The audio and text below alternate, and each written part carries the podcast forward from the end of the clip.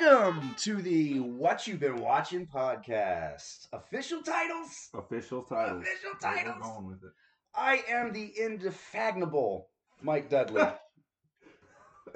Coming at you live. Sorry, that made me laugh. I am Marcus Dudley, MD3, coming at you from the co-pilot's chair. The Chewbacca to his Han Solo. What's going on, everybody? So, with us is Tucker, the young cousin. So what's up, guys? It's Tuck Nasty. Tuck Nasty's mama's dish. Young Jamie, a.k.a.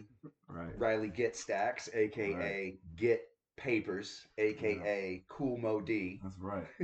Took place. That's my favorite Chappelle joke, by the way. Is when he's like, the Battle of the Cool Mo D concert, which took place at a Cool Mo D concert. Oh, man. So anyways, what you been watching, man? What I've been watching? Yeah, probably the same shit I've been watching. I've been watching that Matrix, son. Yeah, Matrix Resurrections. So we're going to talk about the Matrix, the new Matrix movie, Matrix Resurrections, starring Keanu Reeves and Carrie-Anne Moss and a bunch of unfamiliar faces that you have not seen before. Henwick? Who? She was one of the Daughters of the Dragon. Oh, yes. Yeah. Yeah. Also, Jada Pinkett Smith. Also, yes. Everybody. Yeah, a lot of familiar faces. A lot of one face in particular that you definitely missed. But yes, what'd you think about it, man? Matrix Resurrections. Okay. So we should probably just say off the top that there's going to be a lot of spoilers in this. If you haven't seen the movie already, just go see it. I don't know what I can tell you at this point. Who knows how long this is coming out afterwards? So just go see it. Yeah, spoiler review is over. It's on HBO Max. Yeah, you had the holidays. So, to be honest, man, I'll tell you the same thing that I said to you as soon as it was over when we saw it together. It feels like this was all sizzle and no steak, which is not necessarily a bad thing. It's spectacular and grandiose in its vision. It, for me, just didn't deliver a lot of the nostalgia. Well, it just delivered on nostalgia. It didn't deliver the same emotional and philosophical concepts as the originals, even in the first trilogy. I was about to say with the nostalgia. I'm glad you corrected yourself, because the whole movie is literally like pitched on nostalgia. Like, its very existence is pitched on nostalgia. But yeah. No, I agree with that. All steak, no sizzle. I like that.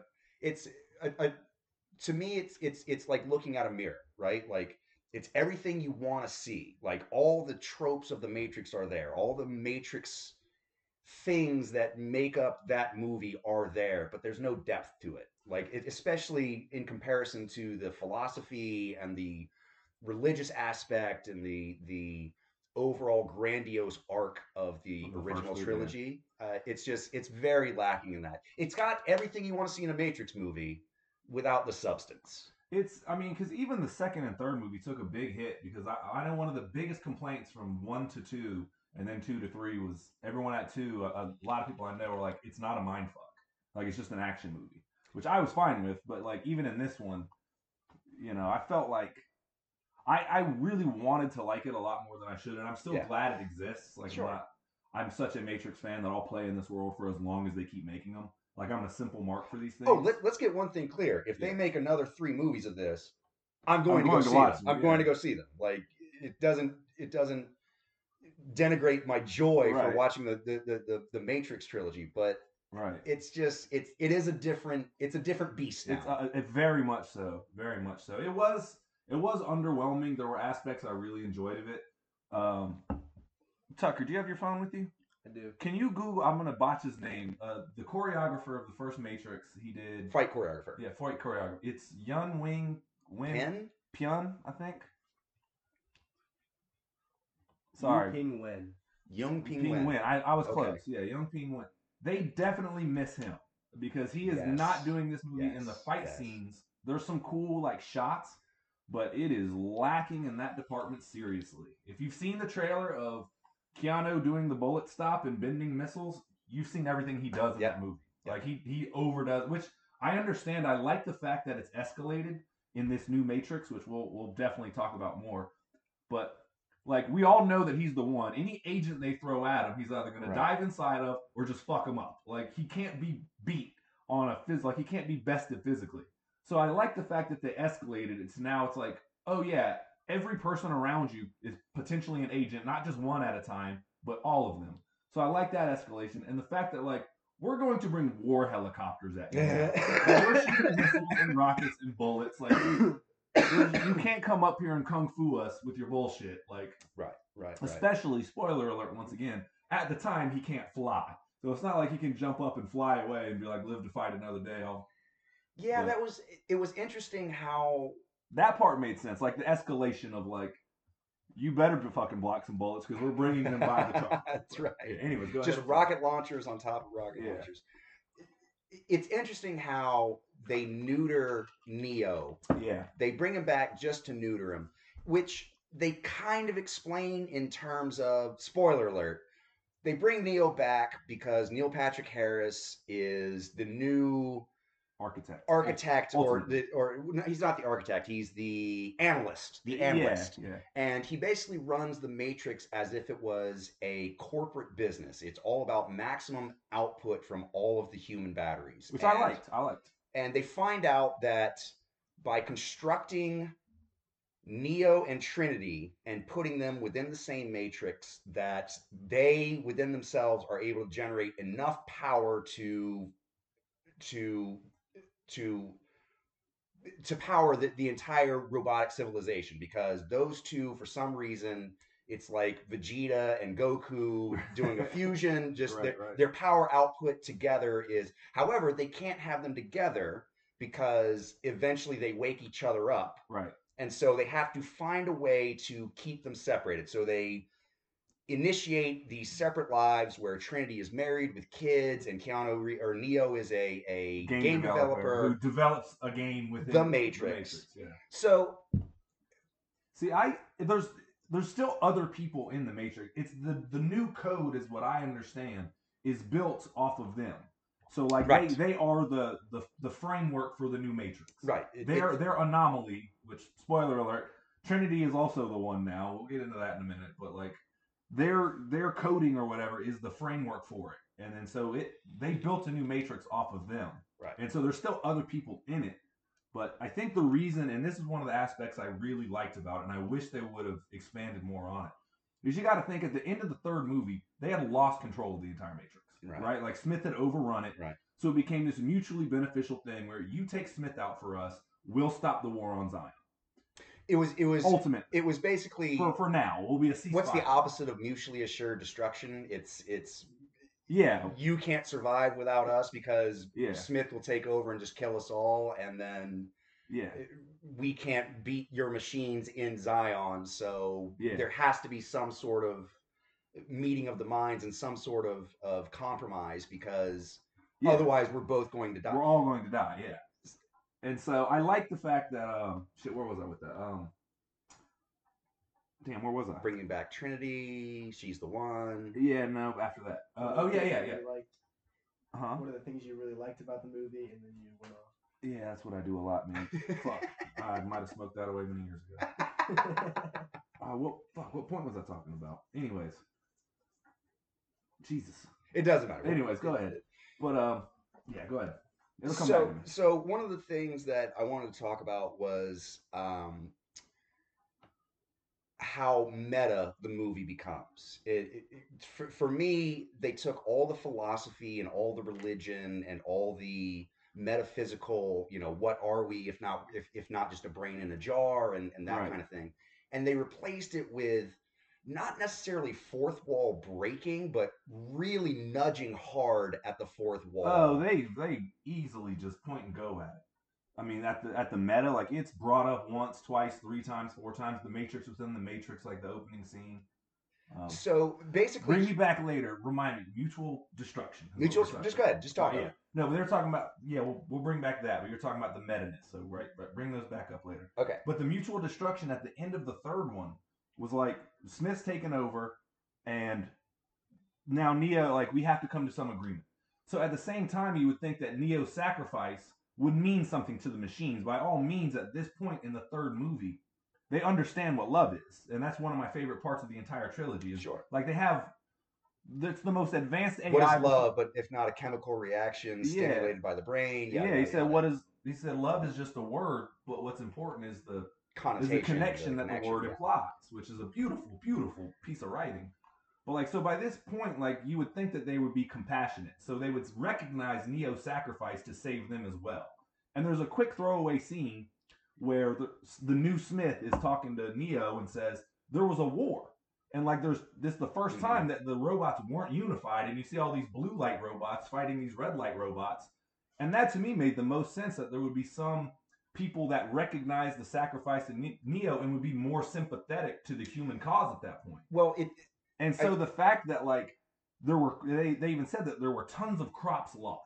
Because Neo becoming the one, the war. Yeah. Neo becoming the one brought about a whole revolution of people being awakened and leaving the Matrix, and so their battery life became a scarcity, became an actual like natural resource, and scarcity bred the war, right? And so I like the idea that they brought on Neil Patrick Harris to run it as a business, to say like, okay, we can generate this, like we don't need all that, like if that were ever happen again. We can just run it as a business. Like, we can do this more efficiently. Right. And so I really like that aspect, and I wish they would. It's Elon Musk. It's Jeff Bezos. It's if we can cut corners and save money and save energy by eliminating bathroom breaks, by eliminating yada yada, whatever it is. You know, it's he's running the Matrix and even has a line. He says, "Once we introduce you two together in the same Matrix." And based all of our energy consumption off of that, off of the energy that you guys generate together. Right. He said, what is the line? He says something about, we put you two in the most dire situations, because when you're in a dire situation, your human effort takes over, your human capabilities take over, and you strive and you put out more energy and you feed us more, so we constantly are just feeding you these dire situations. Ultimately, that's pretty much what he says in a nutshell. What I got is ultimately the new Matrix is a treadmill, right? And they keep pushing the human limits of Neo to, like, they put him on all these scenarios where he kind of escapes again, then they just reset him back on the treadmill, and they reset it by basically gaslighting him and convincing. They use Neil Patrick Harris as his therapist to gaslight him and say, oh, you had another psychotic break, you had a whatever. So anytime Neo breaks the Matrix or breaks free, they just reset it and set him back like, oh, no, that didn't really happen. You thought you had delusions of grandeur or godlike abilities, which is interesting, because it may, especially in a reality where they can reset anything they want. Like, anytime you break the mold or challenge their authority, they just reset it. Yeah. And then all of a sudden you're the crazy one. Yeah. So it neuters him and makes him question everything about the reality that he thinks he knows, because fuck it, I'm crazy. Like, of course I think I can fly. Of course I think I can stop bullets. Of course I think I can see the code, quote unquote, within the Matrix and change things because I'm God. Because what would any other like schizophrenic person believe? Yeah. So that I like the cage that they put him in. And the one thing I don't like the effect that they did it. I told Michael, like, they do this scene where he's either tripping out or like kind of like bending to the Matrix or whatever, or when he's being controlled at the very climax of the movie by Neil Patrick Harris, they do this like shitty effect. It's like a 90s like blurry, like somebody stumbles out of a bar scene. So, and it's like they just didn't spend the money on it. So just for context, let's describe the scene just for people who may not have seen it. It's like Shatas. Just for the legions. Yeah. It's like Shatas. Like Shatas. When they go bullet time and Shatas, it's like these, like when everyone jumps out of the car and they run up, and it's like these blurry still images. Yeah, they're shooting at like every other frame per second, basically. Yeah, so everything looks kind of sped up, but it's also real choppy. Yeah, it's like, and it's blurry. So there's a scene where Neil Patrick Harris literally points a gun at Trinity's head and tries to shoot her. And as the bullet is traveling, Neo is trying to bullet time his way out of it. He explains that he's using the very thing. All the meta-ness comes back in, because there's a scene where they're talking in the very early parts of the movie And you can tell it's a jab at whatever corporate people made this movie exist. Mm-hmm. And it's them talking about the sequel to The Matrix, the game in which Neo developed in his own Matrix at this point. And they're like, what is The Matrix? It's bullet times, it's actions, it's guns.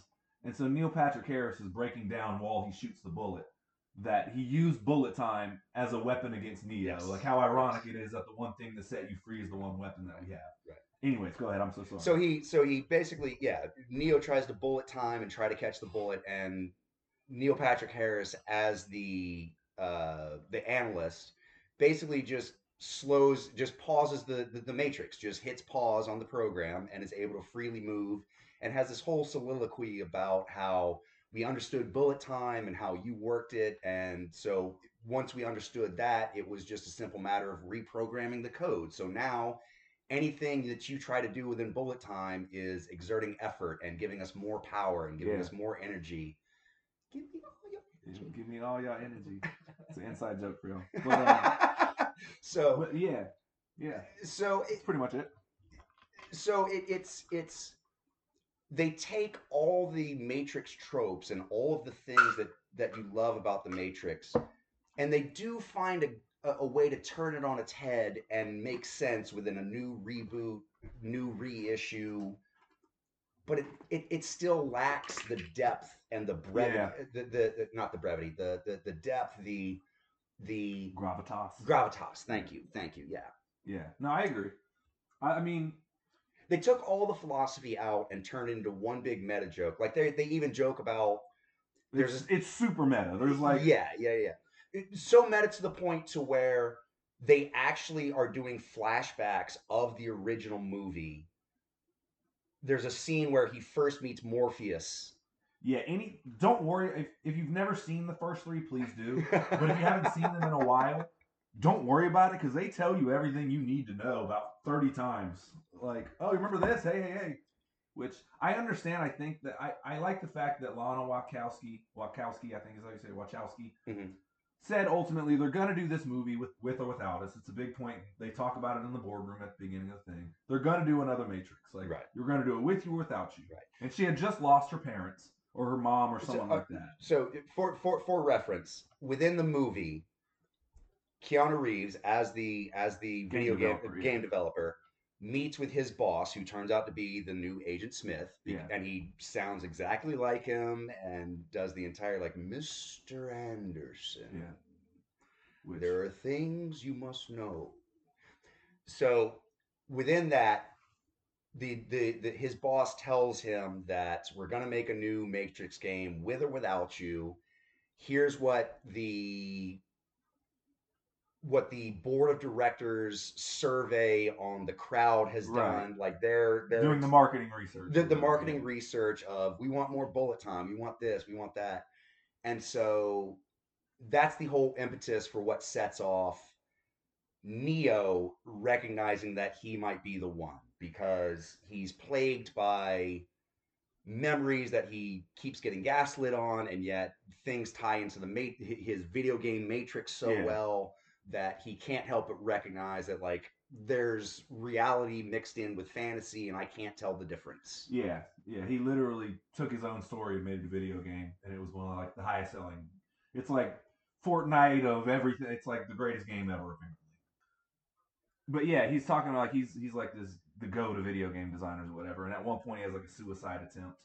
And Agent Smith is his boss, and at one point, like the only thing that was really confusing is the new Morpheus is a program that he put in his game, but apparently he subconsciously in one of his time goes around on the treadmill, pretty much made him sentient. Yeah, like pretty much made him sentient.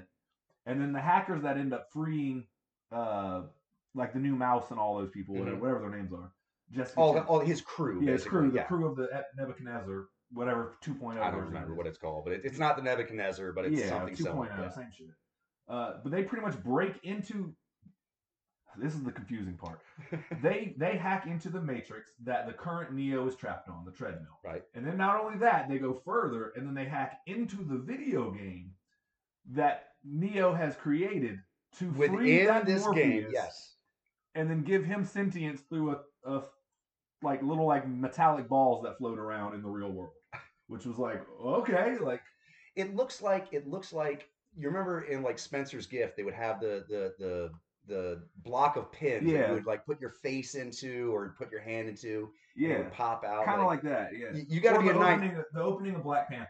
Like the opening sequence. Yeah. Like the almost like nanotech kind of thing, but it looks very similar to the old Spencer's Gift thing, like where you would put your hand into a block and the pins would come out. Like you got to be a child in the '90s to get that reference. You got to know what Spencer's Gifts is. Yeah, but I mean, this technology of like the programs being able to interact in the real world came about because some of the programs have not only defected, but some of the actual robots in the real world have defected. Mm-hmm.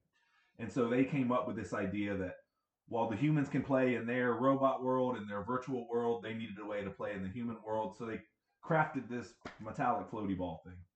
All that being said, I appreciate all the fashion choices that oh my God, I'm gonna butcher his name. Black Manta, the guy who played. Oh fuck! I'm not even gonna attempt it because it's some weird like. You know who we're talking about. Just Google it. He's got a horse cock. And watch that in Watchmen. He's got a fucking cock. That's how I know. It's the dude. Yeah. Baby holding an apple. It's like a baby holding an apple, holding a baby's arm, holding an apple. But no, I like his choice, but he was so like flamboyant in his thing of like Morpheus. I know Morpheus always wore like the crazy suits and everything too. It was a little flamboyant. It's a little flamboyant. But it kind of worked in the sense of you're not going to capture Lawrence Fishburne, so you might as well do your own thing. Like I get that. But he tried. It's almost as if he was so against trying to do a Lawrence Fishburne that he was so dedicated to doing his own thing that it's kind of lost in translation. It's almost disruptive a little bit. And Morpheus as a character is so deadly serious. Like he's monotone relief. The entire time. Yeah. They keep trying to use him as the comic relief, and it doesn't really work. But yeah, what's his name? Is it Regis Cordick? Nope. It's it's something with a Y. It's something Batin the second. I should know this. Not coming up. Whatever. Either way, you fail. This is all getting cut out. Yahya Abdul-Mateen. That's it. Yahya Abdul-Mateen. Yeah. Yahya Abdul-Mateen. Yeah. Thank you. What? Yeah, that's his name. Yahya Abdul-Mateen II. Yeah. Okay. Yeah, that guy. Sorry, I knew it was a Y, but I knew I was going to butcher it. But yeah, he was Black Manta. Yeah, that's fine. Just call him Black Manta. It's fine. Yeah, I know who you're talking about. He's Dr. Manhattan Watchmen, which that's a show. Which also, full dong. Yeah, full hanger in that. You touched that one. Oh, did you touch that? No, I mean that's. But you can take that over. Again, we're pretty comfortable with who we are over here at what you've been watching. Pretty progressive. Anyways, but yeah. Hey, you do you. Hey man, whatever. That's part of our motto. But yeah, man. But like, I liked him as Morpheus, like. Again, but it was just such a different take on him, which again, I know you're not going to capture Lawrence Fishburne, so like might as well do your own thing. The one thing that I will say, this movie, and I saw it with my girlfriend, and she's pretty like passive on The Matrix. She likes the shout out to Angie. Shout out to Angie. You're beautiful. I love you. You're awesome. But the one thing that she said is the love story. The love story between Neo and Trinity is very real. There's a point where they're like, we can't, like the crew or whatever rescues Neo, and he sees Trinity across the way, and he's saying that like, when he first wakes up. They reenact his awakening scene when he wakes up in the pod and pulls the tubes out of his mouth and all that. So yeah, they reenact that, and he sees across the way, like literally in this secure room, like almost tip to tip. Their pods are. He sees Trinity, and she's naked, covered in the embryonic goo. Yeah, the goo. But the part that I like though is they pretty much get him out and say, okay, you're free. And he goes into the Matrix and he starts to barter for like, what do we need to get Trinity out? And they pretty much say like, you can't do it. We had one shot to get one of you out. We went with you. And he ultimately says like, through a series of things, he's willing to pretty much burn down not only the real world, but the Matrix as well. He's like, man, fuck all that. Like, and he doesn't say it outright, but his actions of like, I'm going back for her. You can help me or you can't. And it's like, I'll burn all this shit down for her. Right. That to me was pretty gangster. Like the love story is very real, and that is the driving heart of it, of the movie, like through and through. In my opinion, at least. The love story works, is what I'm saying. Yes and no. I would agree with you in terms of it works in the grandiose plot of Trinity is also the one. But that being said, it feels really unnecessary to the overall arc of The Matrix. I disagree, though. Because remember in the second movie when he's talking to the architect? Okay. He walked out of the other door, and the first thing he did was fly to catch Trinity. He didn't stop anything else. He fucking spun the entire Matrix out of control and doomed Zion to death and the Matrix and its anomaly to go catch Trinity. So I think, personally, it's on brand. Okay, Sure. Sorry, I'm heated about my Matrix. I know, it's okay, I love my shit. But within that, he within the context of the movie, of The Matrix Resurrections, he doesn't yet know that Trinity is also the one. Yeah. Like, that comes much later. Yeah. And so his philosophy of, we have to get Trinity out, kind of doesn't make sense in terms of, I've just learned everything that I thought about the Matrix was real, and I turned out to be a hero, and this, that, the other, and they resurrected me. He doesn't even know that yet. But...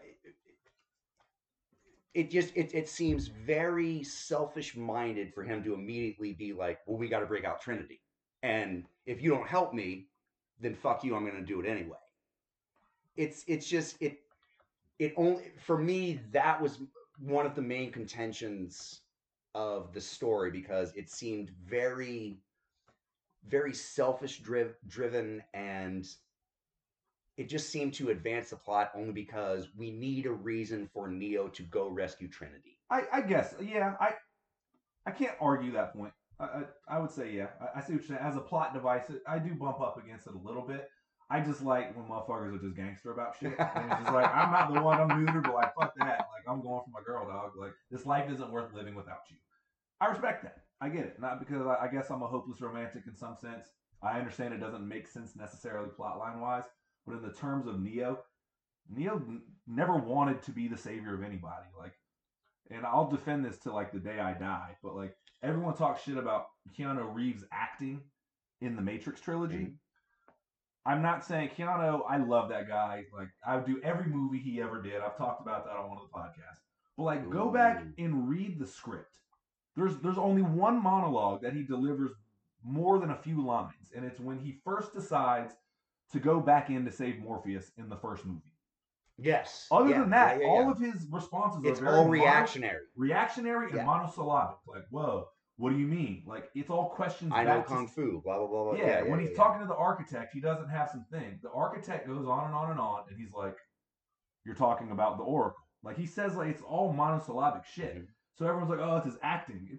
He bit into whatever was there, but there's only a few lines of dialogue here and there. Well, because... It's mostly him reacting to shit being explained to him. Sure, because in those movies, Neo serves as the audience. Like, we discover things about the Matrix and about the world that he inhabits as Neo discovers them. All right. Whereas in this movie, in the new movie, it's all sort of explained to him, and he kind of goes along with it, but how do I put this? He's almost so ready to accept things. Okay, so perfect example. In the Matrix, in the first Matrix, they explain alternate reality and cyber consciousness and things like that. And Neo is set in that within the script to be the reactionary service. We understand things as the audience, as Neo understands them. In this movie, they just say terms, and we're just supposed to be accepting of them. They just say things like, "Oh, we can do digital biography now, or biology now. We can do digital biology now. We can do my C4 meets his X5, and so we're compatible." Blah blah blah blah. And there's no explanation of it. We're just supposed to accept that these are the terms that are acceptable now in this world, and there's no explanation of them. We just they just move on. There is a little bit of like, no disrespect, but like Ant-Man and the Wasp, where they're just like, we need science, and they randomly just start saying a bunch of stuff, and you're like, cool, man. Right. We need a science or science because science. If we reverse our polarity, then we can reverse their polarity, and also which works because I don't really care. I'm like, all right, man, whatever we got to get Paul Rudd back on screen, being silly. Like, sure. There is a little bit of, I don't mind psycho techno babble, but you can't just say psycho techno babble and expect me to accept it. You have to give me, even in Star Trek, you know, it's like, well, if we reverse their polarity with our polarity, then it's like overcharging a battery. Right. So it's a major science technical term broken down into simple things, which even if it doesn't really connect, even if it doesn't really make sense, I get the basic concept. Yeah. And there's none of that in this movie. They just roll over technical terms and expect you to accept it as, well, that's just the world we live in now. I think the movie is, and I think it is by nature, I think it was intended to be this way. It is a little bit of a middle finger to the audience in a very slight way of like, hey, remember this shit? Like, yeah, fuck you. We're doing it again. Like, there's an opening scene in the Boondocks on the fourth season, which Aaron Magruder had nothing to do with. And it's the return of Stinkmeater for the fourth time. And they outright say, like, that's right, we're doing a reboot because we don't respect you as an audience. But that part of it, I think, is... It's like we're in on the joke, but at the same time, the joke is on us, the audience. And it's kind of weird. Like, it's a weird feeling to walk out of being like, it's for me, but at the same time, they're like, yeah, fuck you.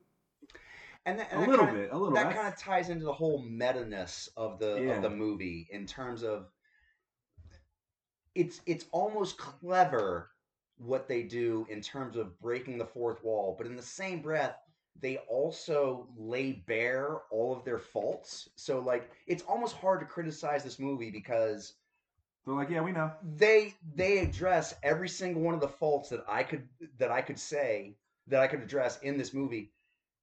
They address them. They absolutely lay them bare and put them on the front street. When they're having the corporate meeting about the new quote unquote Matrix game, right. And they do this whole montage of different millennial hipster, you know, like, well, it's all about bullet time. Well, the Matrix is all about philosophy, and the Matrix is all about the guns and fast cars. All we want is it's all about looking cool and it's all about aesthetic and like they address all of those things. And so it's weird when they're almost making fun of us as an audience wanting the same things in a Matrix movie, and yet when they deliver the same things we're going like, yeah, but it's not the same. You're right, and they definitely don't put a fine point on it. Like, oh, no, they don't. Yeah. But at the same time, though, it is like, yeah, you're damn right. I do want bullet time. Right. I do want I will go back to the fight scenes are not good. There's some cool, very brief moments, and I respect the fact that like what will be a complicated shot for like most directors. There's a scene where I do like the progression of they don't use telephones to get out of the Matrix anymore because landlines don't exist anymore hardly. So they just do portals now, which is like... They do mirrors. Like, you can just walk through a mirror, like when in the first Matrix where... Yeah, he touches the mirror and it frees him, Right. So they go through mirrors or like portals ultimately, whatever, and they can open new doors. Kind of like they can open doors, back doors to the... Like they did in Matrix 2 and 3. And they also added the new wrinkle of whoever is in the... guardianship, like the operator, the tank role, not the tank role like D&D, but like from the movie. Tank is there in the Matrix, but no one else can see him except for those that are within the crew. Yeah, they have like little blue glasses or whatever. It looks like Google Glass or like it looks like almost like Dragon Ball Z, like the Scouters or the Scout. Yeah, power level 9000. Yeah, but I think the people that are in there have like the like little blue glasses or whatever. But so I like that they add wrinkles to it. Like they do some new things that work.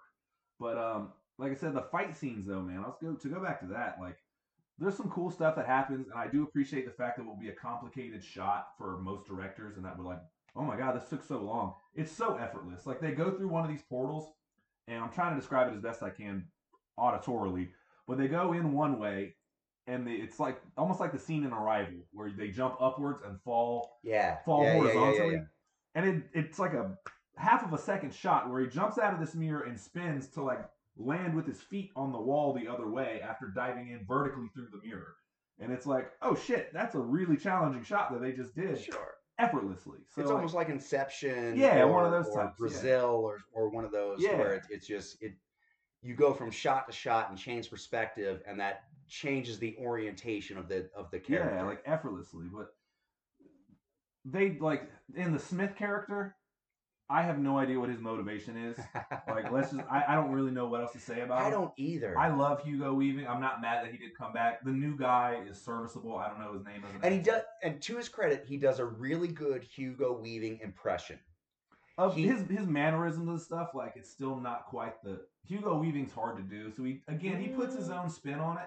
Like, the cadence in which he delivers things at is very spot on. It's almost like a stand-up comedian doing an impression. Like, he gets the cadence, he gets the progression, he gets the tone of the voice, but it's still, you can tell that it's someone doing an impression. Yeah, yeah. It which, again, ties into the whole nostalgia feel. They reference the original Matrix movie so much that it's almost overbearing. It is. It almost leans a little bit too much into the nostalgia in terms of like, hey, remember how cool the Matrix was? Don't we want to see the same thing that we did before? Also, here's some new shit that you haven't seen.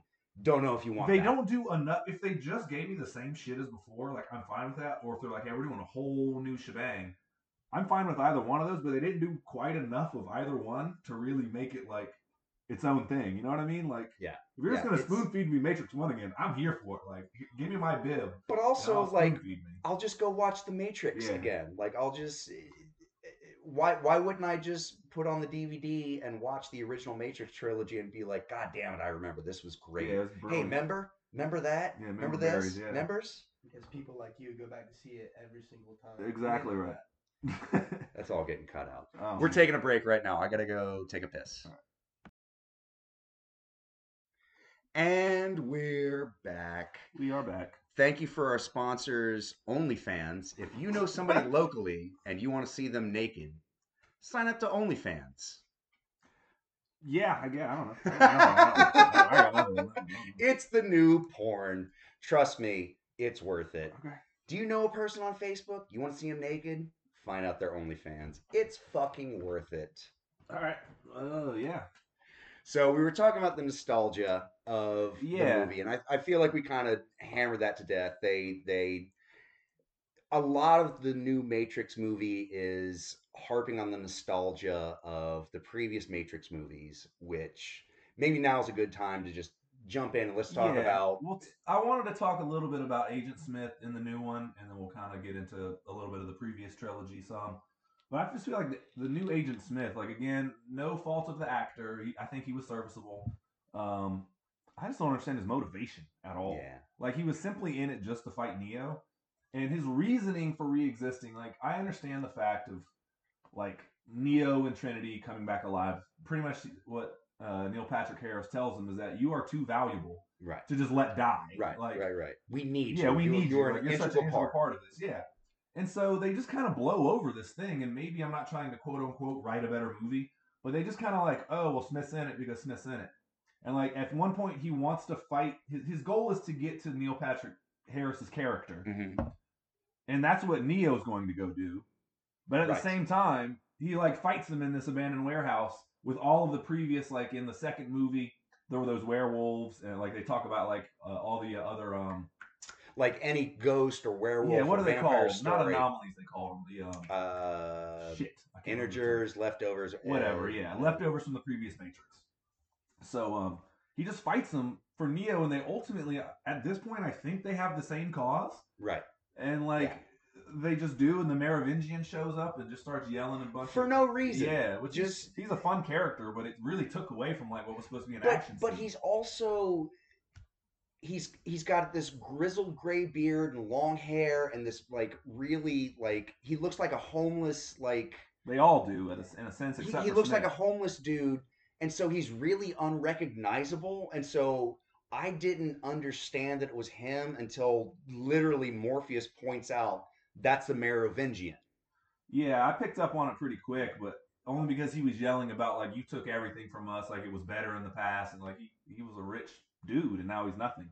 And so he's, like, on the run from, you know, current programs or whatever, but it was this point, they just took away from what was an action scene. So we should explain that when Neo took over the Matrix and basically caused the peace in Zion and the Matrix, it caused this huge purge of remainder programs and redundant systems and stuff like that, that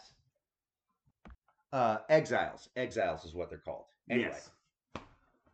Yeah, so they're sitting there fighting in this abandoned warehouse, and the Merovingians going on and on and on. They're fighting these exile programs. The action's kind of whatever.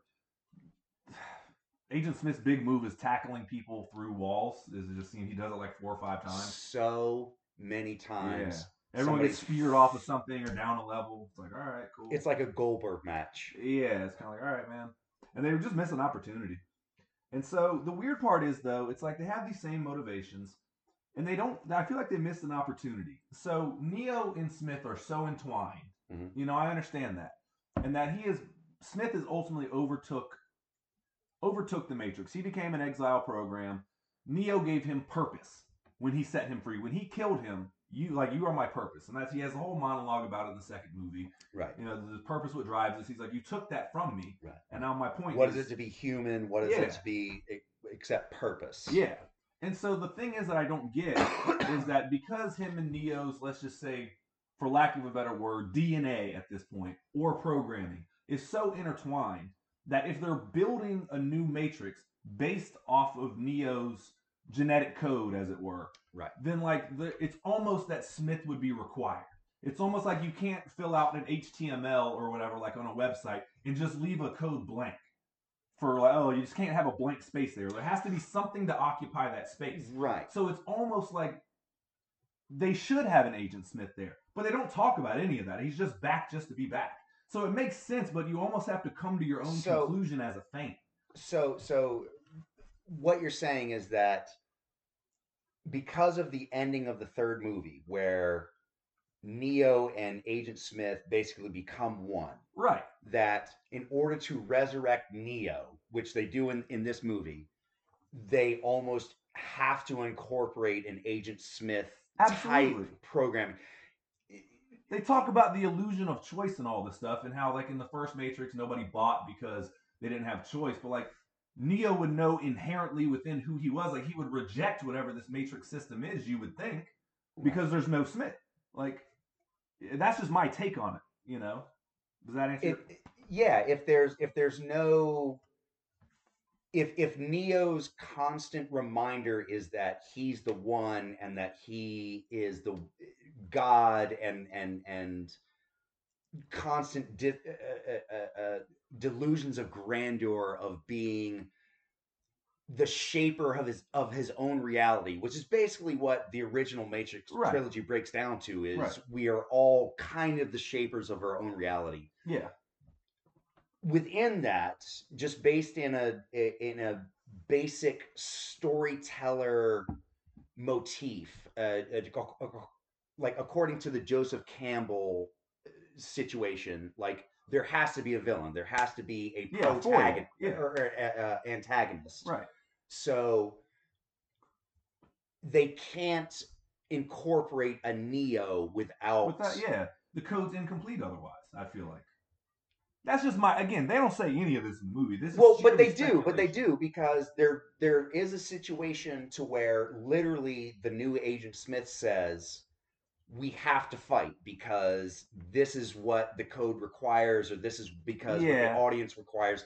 At this point, it's so meta and so super involved in itself to where the plot of the movie becomes the plot that we expect, becomes the plot of the original, becomes the plot of it's like pro wrestling. Like here we go.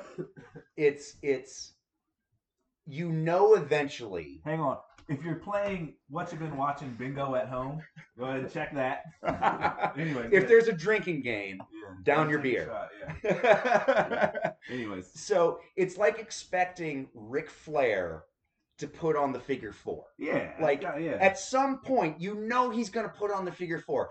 Do I hope he does the thing that he's going to do? Of course. It's like and of course he's going to do the thing that I expect him to do. Yeah, my thing is that I know that there's just going to be some nonsensical plot device to get them to fight.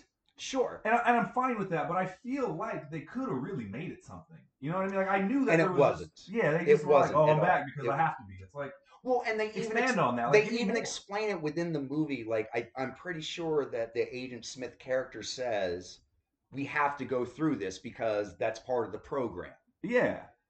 So... They literally explain the fight between Agent Smith and Neo because, well it's what you expect. And so it's what we have to do. And the whole time, Keanu Reeves, his Neo character, or whatever it is, his name fails me. Neo. The new Neo. Yeah. He has a line about, like, I don't like guns. Which doesn't make sense to me because if you remember your past... Yeah, you shot up an entire lobby. Okay, so can we get into the problems with this movie? Yeah, we've touched on some of them, but review and synopsis. I enjoyed the movie. I'm glad it exists. I feel like there was a lot of missed opportunities. I feel like they leaned a little bit too heavy on the meta commentary. Mm-hmm. I enjoyed the love story. Overall, I'm glad it exists. I left wanting more though, I wasn't wholly satisfied, and I came into this more than willing to overlook a lot of bullshit because you're a Matrix fan. Yeah. So for me, the main problem. So A+. A+, right? Go watch it. Right. 100%. Yeah. For me, the main problem started when they brought in a new female director because. Just what kind of woke bullshit is this? Man. All of a sudden we have to get a female perspective on this. Like, I don't understand it. Like, that's fine. Whatever you want to do, you know. Oh, man. Yeah. Yeah, all new. Never directed any movie ever before. Let's go with that. That's fun. Anyways. No, but in seriousness. Auto Kaz is like, man, fuck you. Hey, Speed Racer's my shit forever. I do love Speed Racer. I'm not going to lie. That shit was dope.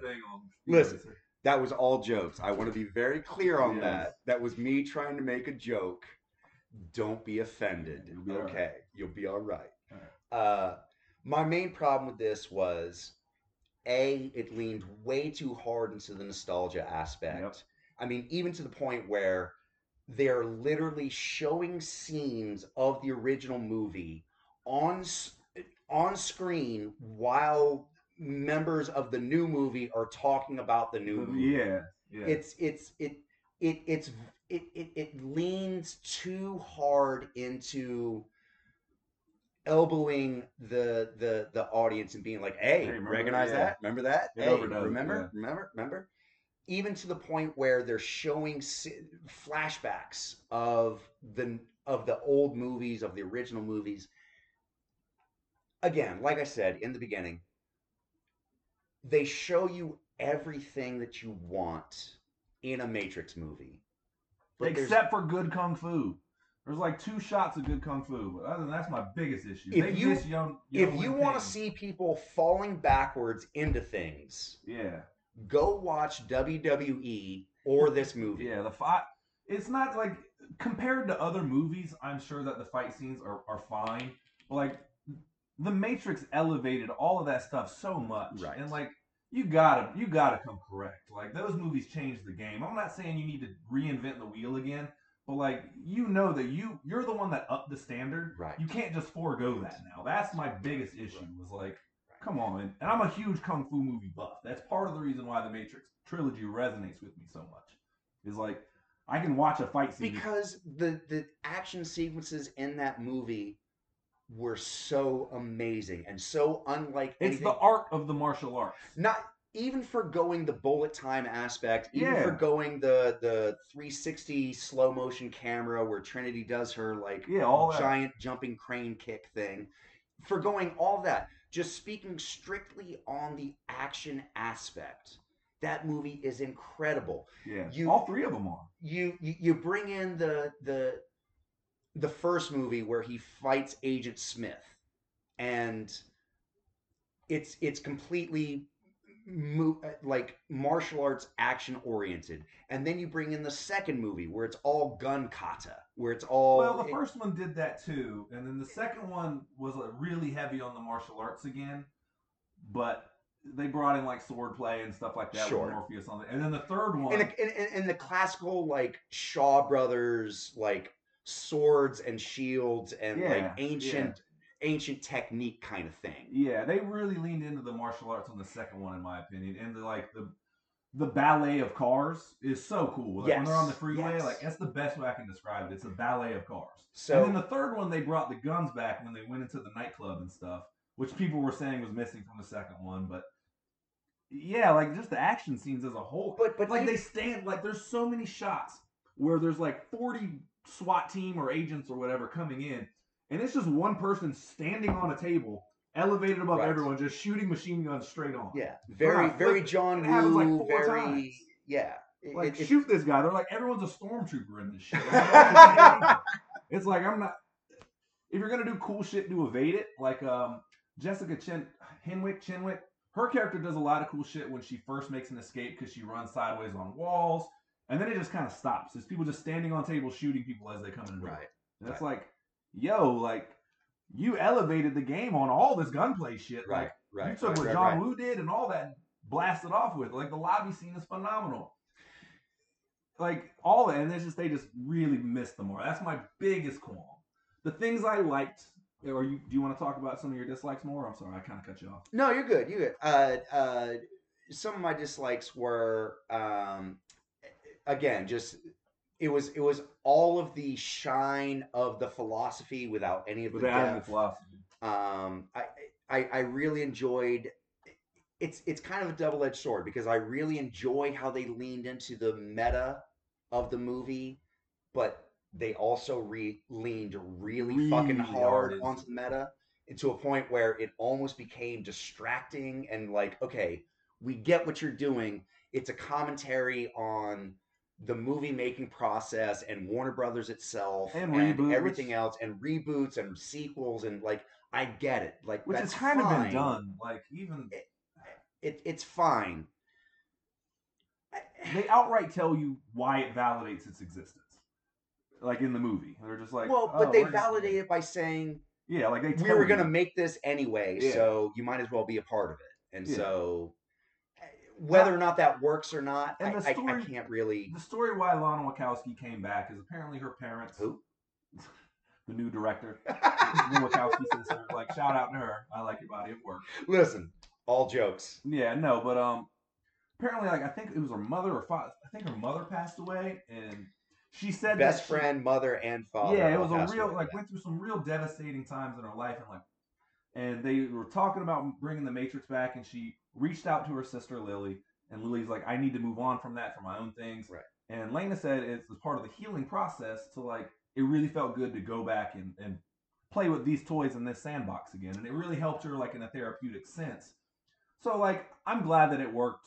There's no shot on her about it or whatever, but like, it just kind of as a whole was like, eh. Like I'm glad for her it exists and everything. And, sure. Yeah. I saw an interview where she basically talked about how the inspiration for the movie A came from, we're going to do this movie without you, so you need to give us something. But also, it did come from a point of, she was talking about the loss of her friend and her and both of her parents, right, and basically was talking about how, like, what would I give for one more day with these people? Right.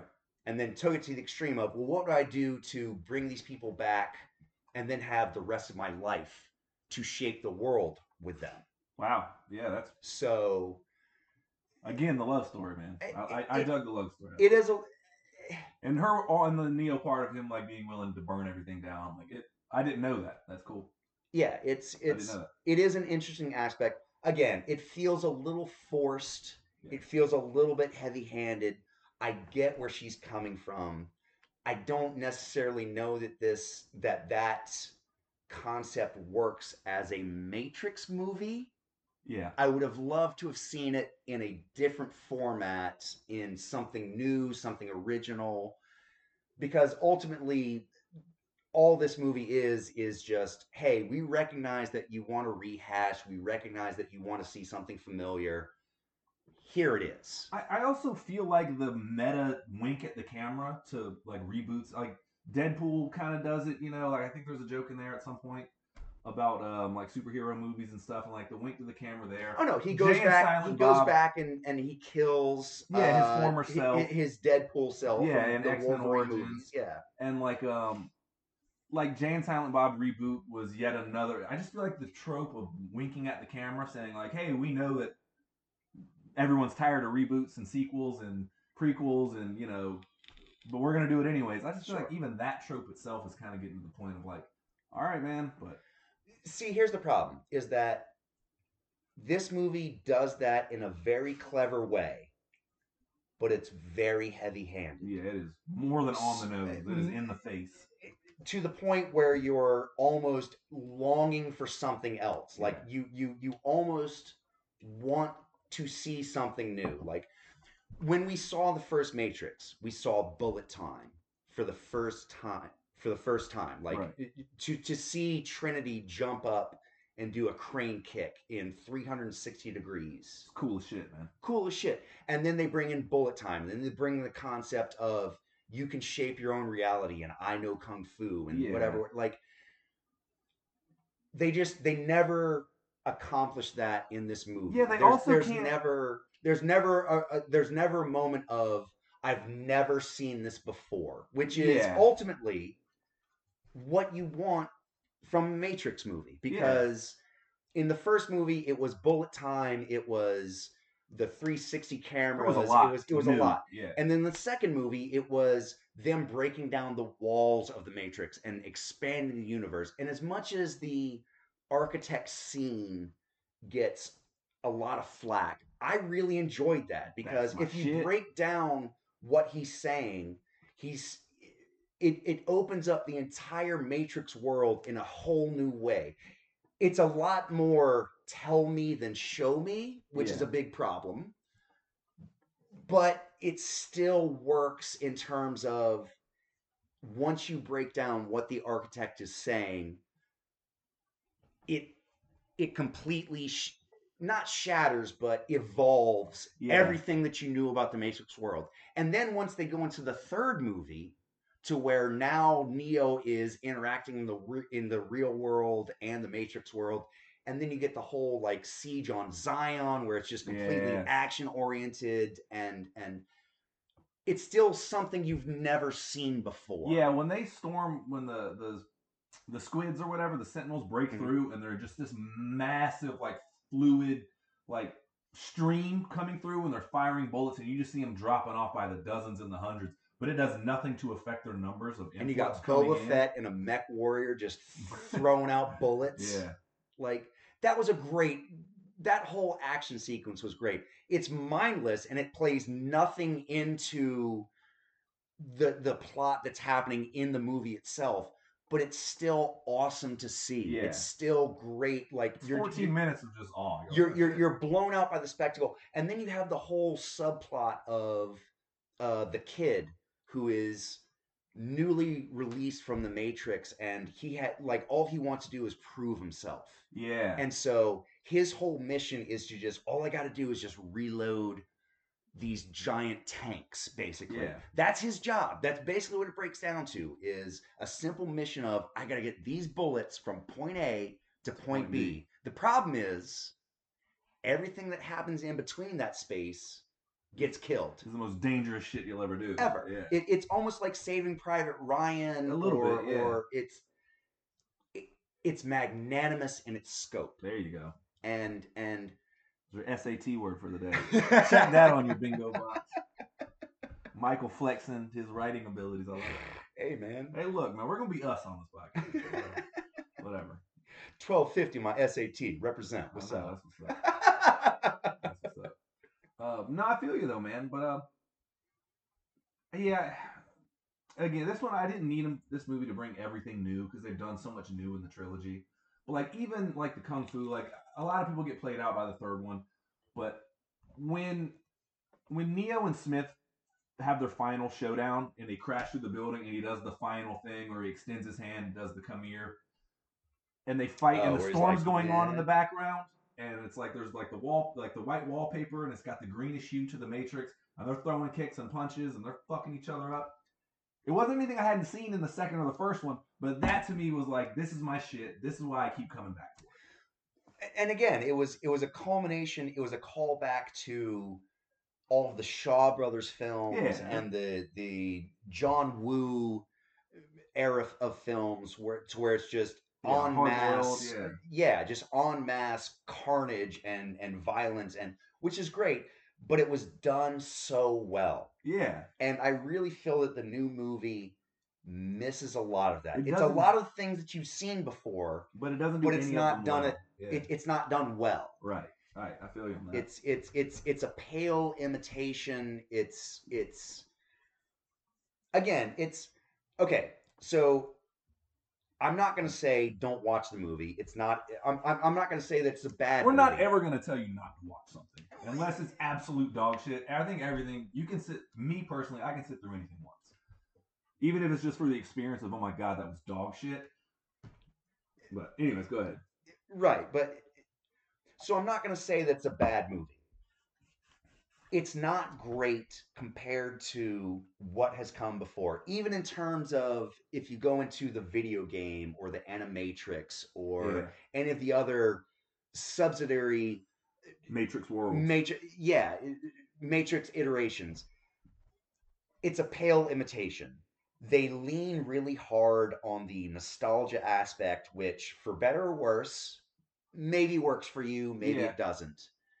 It's not bad. It's not great. It's not unmemorable. It's just sort of middle of the road, which is not what I want in a Matrix movie. Not at all. Yeah, yeah. It's almost the worst thing that a movie could be. Like, I'm not gonna forget the movie. I just don't necessarily think of it ever. Yeah. It's not bad. It's completely watchable. It's serviceable, especially if you're like a Matrix completionist and you're into the lore of what happens within the digital world. Like, that's great. Yeah. And it absolutely expands the story. That's the parts I did enjoy the most. I'm a huge fan of I've seen the Animatrix a bunch of times. The two that give me the most are the Second Renaissance Part 1 and 2, where they explain how it all happened, where the sky became black. And when I saw the scene of them, the machines waging war upon each other, like I said earlier, the blue light robots and the red light robots, I was like, more of that, please. Like, give me a. But it goes nowhere. Yeah, it ends up going nowhere. Yeah. They touch on it and then nothing happens from it. And we're like, that was the movie. That's what it should have been. And you were talking earlier about, and we'll get into this because we've had this. We feel like we should at least put this on record once. Michael and I have had the conversation we're about to have with you. Hundreds of times, but we feel at least now maybe we can put it to bed because we're going to record it for once. But he brought up earlier the expansion of the Matrix and the architect, and how I've said this before. When I left the theater in the second one, I'm used to the second movie of a trilogy being a cliffhanger.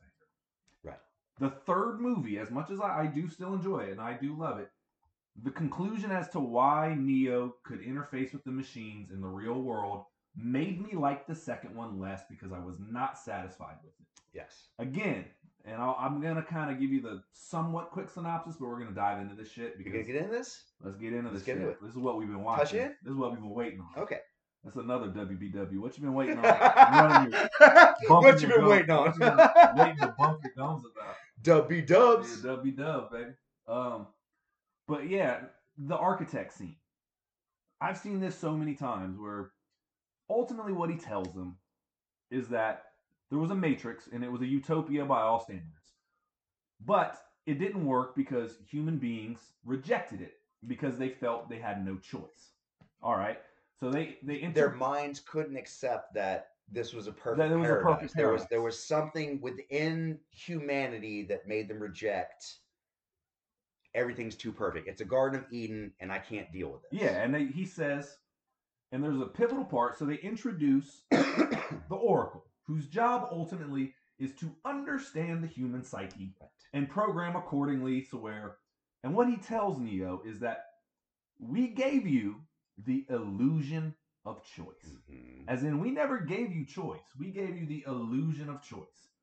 And where I bump into it is because in the third movie, he can just interface with the machines because he's dove into Smith and some part, and the way Smith says is some part of me back on you. I'm a virus. And so some of you back on me. Since you're in the real world, I'm in the real world. And so I can interface with computers, whatever. Yeah. Like, they never really touch on it. He gets it. It's just sort of alluded to. And I'm fine with the fact that Smith was in the real world because ultimately, if you're plugged into the Matrix, like, I'm going to be in some, you have all these interfaces in your brain that is literally there to plug you into. Yeah. I have no issue with that. Where I run into it is he says that he gave you the illusion of choice. So really what that says to me, and as corny as it sounds, I remember when I first heard somebody say this, I was like, that's stupid. But it's the only way that it made sense is that it should be a matrix within a matrix. Yes. We gave you the illusion of choice. You're still not free. Right. Like, you're still powering our shit. Like, you're 5,000 people that you think are free, you're all plugged in. So the architect has this poignant moment where he talks about, and he uses all big words, and I think I think this is where a lot of people lose track because it's the Wachowskis trying to be more intelligent than they give their audience credit for. And I think this is where they lose some of their audience. I will say this, though, and I'll defend the reason why they did that, is that if this machine is so perfect and he crafted and created your entire world, why would he spend the time speaking to you on a lesser level? You're not shit to him. You know what I mean? That's why I like it. He's like, I'm not fixing to. I agree. Keep up with me. I'm your god. Bitch. But there also is an aspect of I'm still a viewer. you do have to kind of have like a little bit of an English degree to understand exactly what he's talking about, which is where they lose a lot of the audience. If you break down what he actually says, it's a brilliant scene. Right. Like, just in terms of vocabulary, like what he actually says means something. Right. Now, that being said, the architect talks about how you are the seventh iteration of this. Fifth, I think. You're the fifth iteration of this. Either way, we've dealt with this iteration before. You're not the first one that we've had to deal with. Right. My predecessors? Yeah. And so they automatically, as the architect, he's already seen Neo come through multiple times. And so he's had to deal with this anomaly. And so he gives Neo the option of, you can either return to the Matrix and save Trinity and this, that, the other, or you can reject me and we're going to kill half of Zion because we've already done the math on it. You're doing it a little bit. You're taking a little bit each. His option was, you can reinsert your programming back into the Matrix and hoping that this remainder will one day on this iteration flatten out to an even number, ultimately is what he's saying. So you reinsert yourself as the one. And what we'll do is we'll allow you to get 500 men and whatever, however many women or however many men, and restart Zion as a whole. Sure. Or you can reject me, go save Trinity, and he tells him outright, we have become increasingly efficient at killing everyone in Zion. Like, we're going to do that. Right. Which sets up the whole attack on Zion for the third movie. Right, right. Yeah, he's like, we've become increasingly efficient. Like, we're so this is the architect carrying out his promise of what he said was going to happen in the second movie. In terms of, you can rejoin the Matrix, or we're going to kill everyone in Zion except for, like, I think it's like a third of the population or whatever. Yeah, you get to reset with your population of 500, whatever. You get to pick them, and then we try this again, and I'll see you again at some point. Right. And so I like that. That's why the idea of, like, them rebuilding a new Matrix off of his was like, yeah, man, you're the anomaly. Like, we can just account for that in a new Matrix instead of you just sticking out all the time. We'll just build it around this remainder. Like, it makes sense. So, but yeah, I never understood why that was, but they just give it this thing of, like, he can just do it. He can just fry machines now because he's telekinetic or whatever. Yeah. So, which is fine. I was like, I was never satisfied with that. And I felt like, again, just a missed opportunity, man. It was because Neo should have been able to free everyone in the real world for the first time ever. So my problem comes in with when the architect is talking about, you're an anomaly, and we've dealt with this before, and you're just a remainder. You're a leftover. So why wouldn't, within that scenario, they've just dealt with an anomaly before. They've already discussed it's the illusion of choice. Like, we give you the option of choosing whatever you want. And they have the different television screens which show every possible outcome. So why wouldn't they just create the illusion that Neo breaks free from the Matrix? And this is, we can talk about this. It just are different. In the third Matrix, Neo breaks free and is able to influence the real world and melds with the mega mind machine of the Matrix matriarch or whatever it's called. Yeah, to go back and fight Smith. You're talking about. To go, yeah. Like, so why wouldn't? So you're talking about, like, when he goes in to fight Smith at the end because the program Smith is overrun, and you were saying that he gave him the illusion of choice. So you're saying, why wouldn't the architect just give Neo, like, that all be the illusion as well? Or, right. He set all that up in the grand scheme, so when Neo goes to meld with the Matrix mind, right? Why wouldn't that be Neo, the one, waking up from the illusion of the Matrix into the actual real world? So, like, everything he knew about Zion, everything he knew about the Matrix, all this, that, the other, it's all about the illusion of choice. When he finally melds with the Matrix, why wouldn't he just wake up into the snap real world? Does that make sense? A little bit. You know what I'm talking about, dog? You see what I'm saying? I know what you're talking about, only because we've talked about it like 40,000 times. But, yeah, I don't know, man. Like I said, he tells him it's the illusion of choice. He's like, we never gave you. He never once tells him, yeah, we gave you choice. He's just like, yeah, man, we gave you the illusion of choice. Like, all I need you to do is just keep plugged in, and we keep having a battery forever.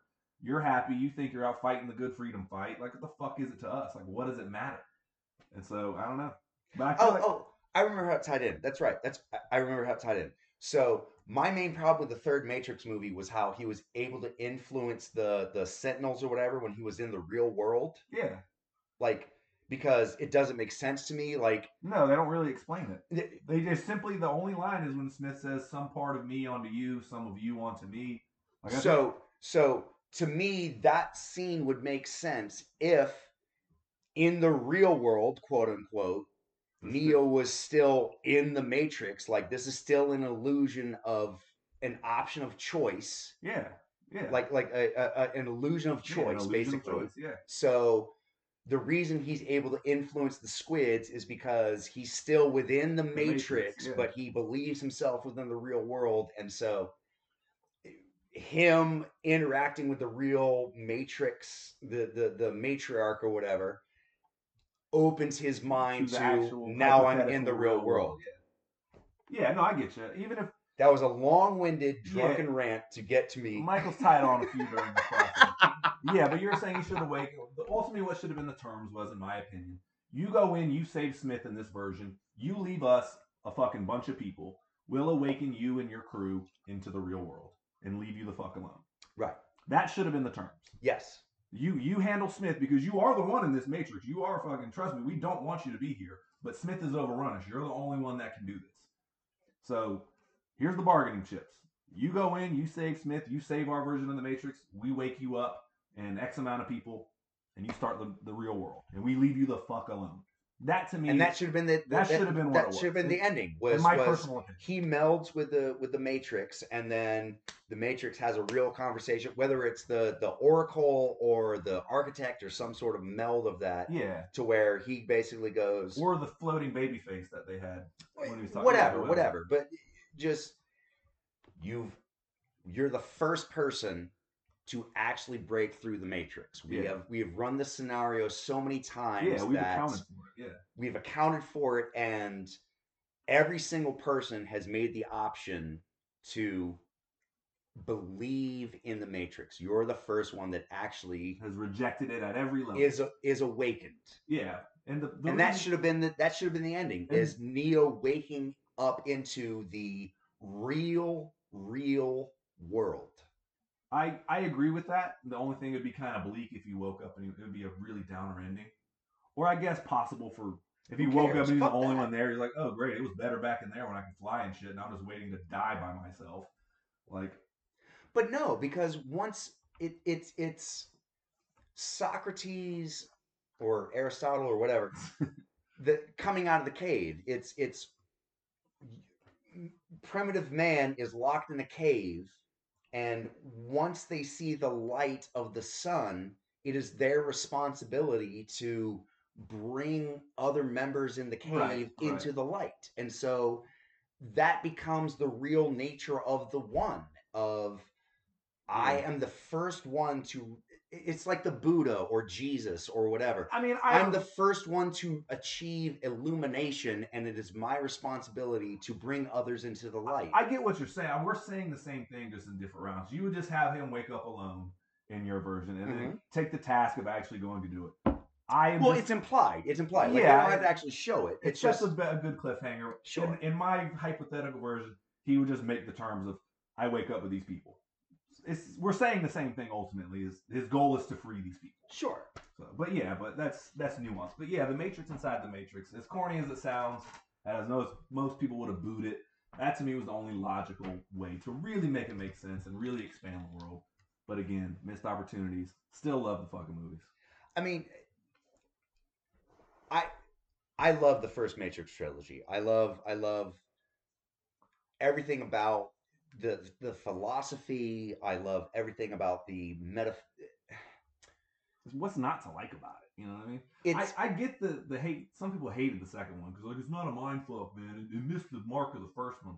The first one changed everything. You're not gonna strike. No, right. Have the light. You can only expand on it. Right. And then the third one, you have to have some sort of closure. Yeah. And that's my main problem with the third movie is, as much as I love it and it gives me everything that I like, there is a certain aspect of the ending to me just doesn't make sense. Right. And we've already, just like we discussed. Again, it's so well shot and done that I'll watch it's still a blast to watch. Sure. Yeah. Just me nitpicking, I would have done a little differently. And to me, it makes more sense. But yeah. Yeah. Again, blast to watch, though. Whatever they did wrong, they still did it well wrong. So I'm with it. But yeah, man, new Matrix. So, yeah, that about covers that. I think that about wraps it up, man. Anything? Underrated actor of the week. Oh man, is this my job? Yeah. Fucking John Leguizamo in anything. Go back and watch King of the Jungle. I think it's called the HBO movie he did. Man, watch it. Wait, King. Yeah, King. Explain. I think he plays someone with I might be botching this. It might be a different movie, but there was one. It just fucking John Leguizamo. Go watch him in Romeo plus Juliet. Man. Oh, where he plays Tybalt? Tybalt, man, fucking so good. Oh man, Montague. Yeah, I hate the word. I hate the word. Or wait, what does he say? Peace. Oh yeah, I hate there you the go. Word. Yeah, you definitely. As I hate Montagues, hell, and thee. And thee. That's right. He's the Prince of Cats, son. Yeah, but I think it's what was his? Man, I'm gonna Google this. You run your flip shots for a second. What was his HBO special that he did about the Hispanic history? Oh, that was on Netflix. Netflix. It was Latin History for Dummies, I think. Latin History for Dummies. Yeah, all of his one-man shows. If you have not... Mambo Mouth. Sexaholic. Latin History for Dummies. He breaks down Latin history and does voices and characters in such an entertaining way. It shamed me. It just... Yeah, he's so good at what he does and in a monologue. Like, it's literally John Leguizamo for 90 minutes telling stories, and you are totally captivated. 100%. Also, shout out to The Pest. Oh, yeah, The Pest is...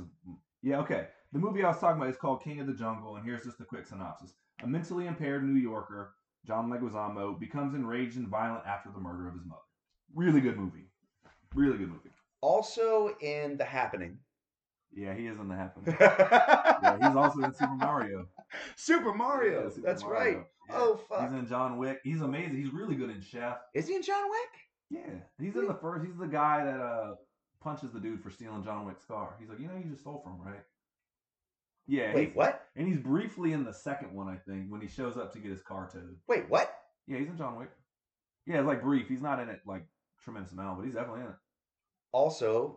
Executive Decision with Steven Seagal. Like and they killed him off really quick. He's Benny Blanco from the Bronx, man. Like, go watch Benny Blanco. Fuck Benny Blanco from the Bronx. Yeah, man. No, John Leguizamo. Oh, and also Clown from Spawn. Oh, yeah. Clown, the Violator. / Yeah. I'm the Penetrator. The Syndicator. The Syndicator, the Destructinator, the Violator. You've been violated, little girly man. Yeah, he's good in everything. That'd be my. You look so crispy. No. Yeah. Yeah. It's one John Leguizamo. Yeah. He's got it all around, man. He's in Ice Age. You got that sweet, sweet DreamWorks money. He's in Encanto, the new movie. I want to watch it just because of him. We haven't seen it. Yeah. But also, watch The Pest. If you want to see John Leguizamo act like a cartoon character for about 90 minutes, It's great. Yeah. It's the premise runs thin immediately, but man, it's his performance. So welcome to The Matrix Meets The Pest with the Dudley Brothers. We're talking underrated performances. Yeah, man, John Leguizamo in anything. Give that man a statue. But yeah, his one man plays are incredible, and it's not like really stand up. It really is like a one man act, and they're really heartfelt and funny. And yeah, John Leguizamo in anything underrated. Anything else you want to bring up? I'm fucking done, dude. We're done? We got it. We're out. All right. We need a sign off. Tuck Nasty, you got anything you want to talk about? Oh, we're going to have an upcoming segment with the young man. We're not sure what to call it, but we're going to have him watch one movie that came out before he was born. Oh, yes. Then we're going to call it like Youngblood. What is it? Youngblood, new old reels or something like that? New takes on old movies? Yeah, new takes on old shit. Something like that. New takes, old flicks, something like that. I'm ready for it. Yeah, we're gonna see what he wants to watch. I'm gonna cut out everything that he says, so don't worry about it. Whatever. Gotcha. We need young eyes on this shit. You might watch something I base my life off and be like, you have wasted your entirety of your existence. Why? Why did you do this? Yeah. John Leguizamo for why? Yeah. And Kevin Smith for why? And if I haven't seen the movie, I'll probably watch it with him because I need some refreshers. I'm looking at the DVD collection over here. Got some dust on it. Got some dust on some of these bad boys. So, anywho, we're gonna awkwardly cut out. We need a sign off. Till then, I don't know. Watch something, talk about it, see something new, and you know what? This is my sign off. If you go to a movie theater, buy some snacks, even if you're not gonna eat them. Support your local movie house, man. That's what's up. Buy some snacks, even if you're not gonna eat them. Just take the Snickers home for later, whatever. Yeah, totally support your local movie theaters. if you go see a movie, go talk to a friend about it. That's one of my favorite things ever, is to go see a movie and just talk to somebody about it, which is the whole basis of this podcast. So anyway, this is the marvelous Mike Dudley signing off for the What You Been Watching. What You Been Watching. Plug, plug, plug. Hey, what you been watching? Hey, dog. Hey, dog. What you been watching? What you been watching? Good stuff. Brother, I love you. MD3 signing off, man. Have a good one. Outs. Hey, go see a movie.